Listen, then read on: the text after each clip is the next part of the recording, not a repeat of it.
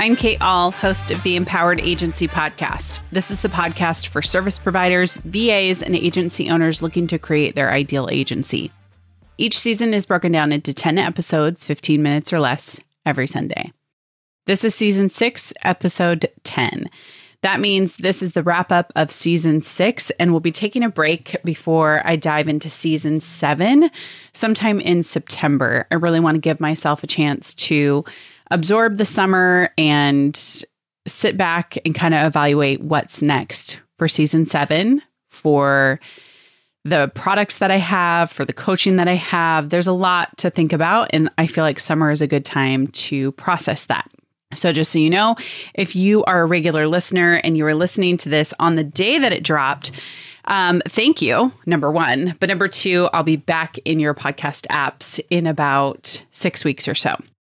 All right, for this episode, I wanted to talk about learning from sales objections. So, I don't love the word sales, it always feels very slimy to me. But in reality, what we are doing is selling our services, whether or not that comes from a referral or somebody who's cold. And sometimes that comes with objections or questions. So, as we have been evaluating that at our agency, I want to share with you a few tips I've been sifting through for this idea of what's you, what's them. So I want to say this too right now. One of the epiphanies we had the other day as we were working through our discovery calls, working through our process, and I realized right now 80% of what we're what we're dealing with is our current economy. And as I talk to other agency owners, they are feeling the same thing that everybody has a squeeze on their budget, cash feels tight, everybody is holding cash. And so the number one objection you have to overcome is budget. And I'm very sensitive to that. I don't want people to meet with us and think that we're going to sell them a dream and we're going to solve all their budget problems because we might not, right? Or we might. There's a 50 50 chance. And when you're dealing with an agency that's dependent on a social media platform, there's always a risk with that. So I just think it's important to acknowledge that right now our current economy is just a little bit rough, and that's okay. Then I think you can take a step back and say, what 20% do we have to own? What is it important that I refine or get better at or challenge myself to do better?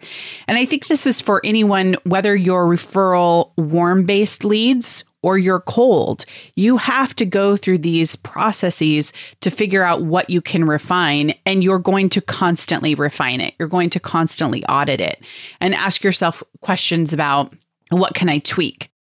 And here's the great part too. Once you build your system, your system is built. So you're making minor tweaks along the way as things come up. So that's a really important to remember. If you are new to growing your service based business and you have not made a lot of tweaks, or you, you've not built, I should say, you haven't built your system or the way that people come into your business, you absolutely, without a doubt, need to do that. And then you can make adjustments as you go along. So there's kind of five parts that we go through when we are evaluating what to change, what to look at. So here, I'll set up the example.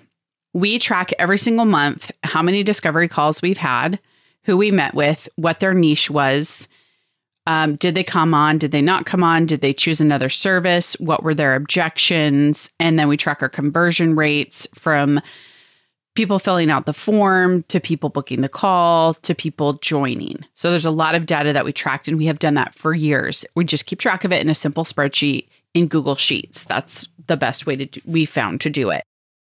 So let's say we encounter something where a bunch of people are coming onto the call and they think it's a strategy call. Well, clearly we've missed, they've misaligned that this is to choose a service, a done for you service, as opposed to um, done with you. And so we go back to the services page and we look and we say, what do we need to change and what do we need to be clear about to ensure that people know this is not a strategy call this is a discovery call to see if you're an ideal fit for our services. Maybe we even need to write that phrase. So we go back and we look and we say okay let's clarify this. We're going to stop this thing from not working Okay, then what happens if we get to this point where a lot of people get on the call because we don't have prices on our website? We've done back and forth over the years, prices, no prices, and we've just decided to go with the model of no prices.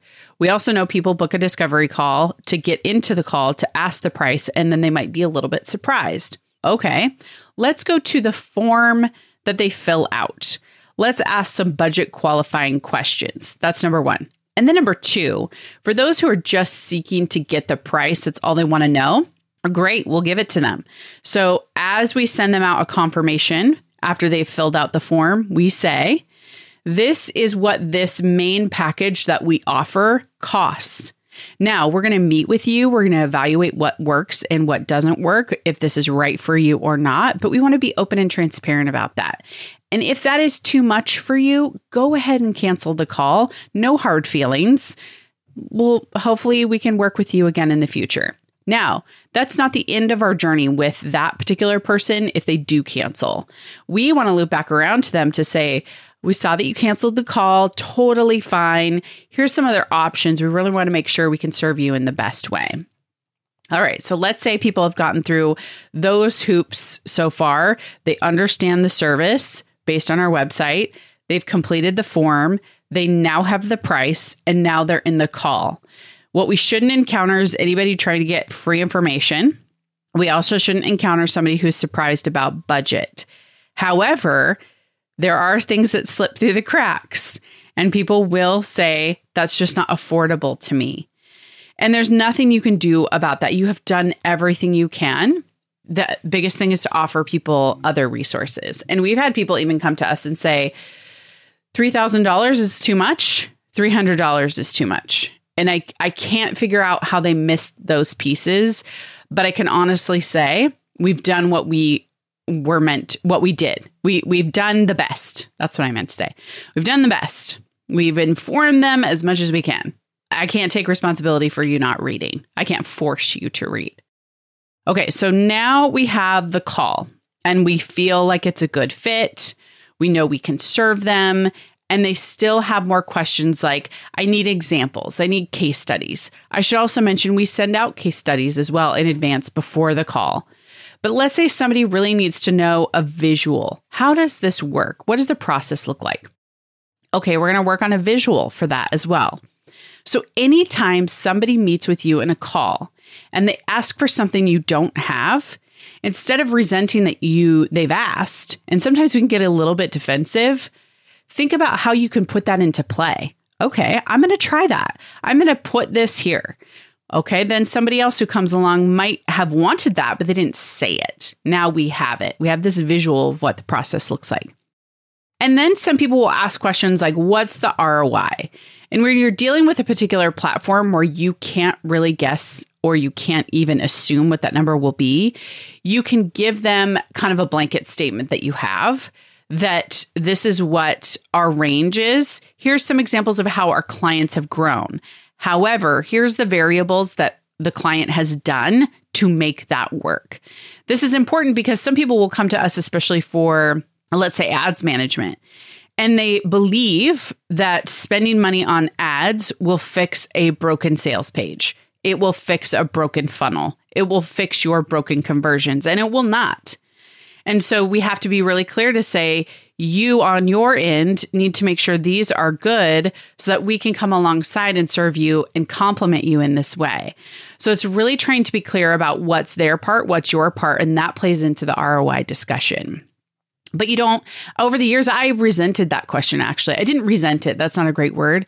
Um, man, I felt defensive at it. I felt like I needed to make all this caveats and this is why we can't give you an ROI and these are all the things. But ultimately, what somebody's asking is, I want to make sure this is a good investment.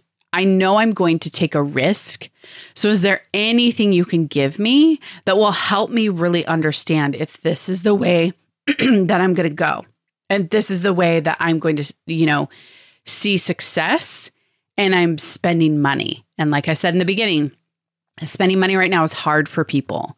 And so you have to understand that those two are connected.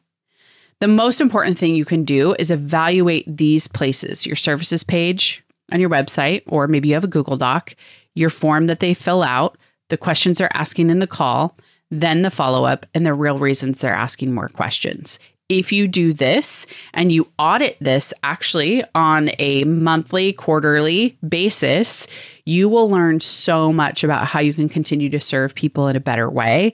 You will have a great experience for them. And even if somebody doesn't come on with you, they might choose another one of your services um, that's less expensive. Or they might come on with you six months, nine months, 12 months from now. Just because someone isn't saying yes today doesn't mean they're not going to say yes in the future. So I'd love to hear from you. You can email me hello at kateahl.com, A-H-L. Also, below in the podcast app, there is a link to a sales training done by my friend Nikki. She has the Sales Maven Society. And with that link, you can get a month free in her membership to see if it is right for you. Nikki, I have interviewed her a couple of times about her sales training history. She is someone I would say who has compassionate sales. She's so good, empathetic sales she's just amazing at teaching people how to work through sales objections and what language to use. I highly recommend it if that's something you're trying to focus on right now. So click down below in your podcast app and it'll be there. Alrighty, thank you so much for listening to season six. I would love to hear your takeaways as well. Um, I want to make sure that this podcast is really serving those of you who listen in the best way possible. So send me an email let me know what you would like to hear in season seven. Always open to that. And share with a friend who needs to listen to this as well.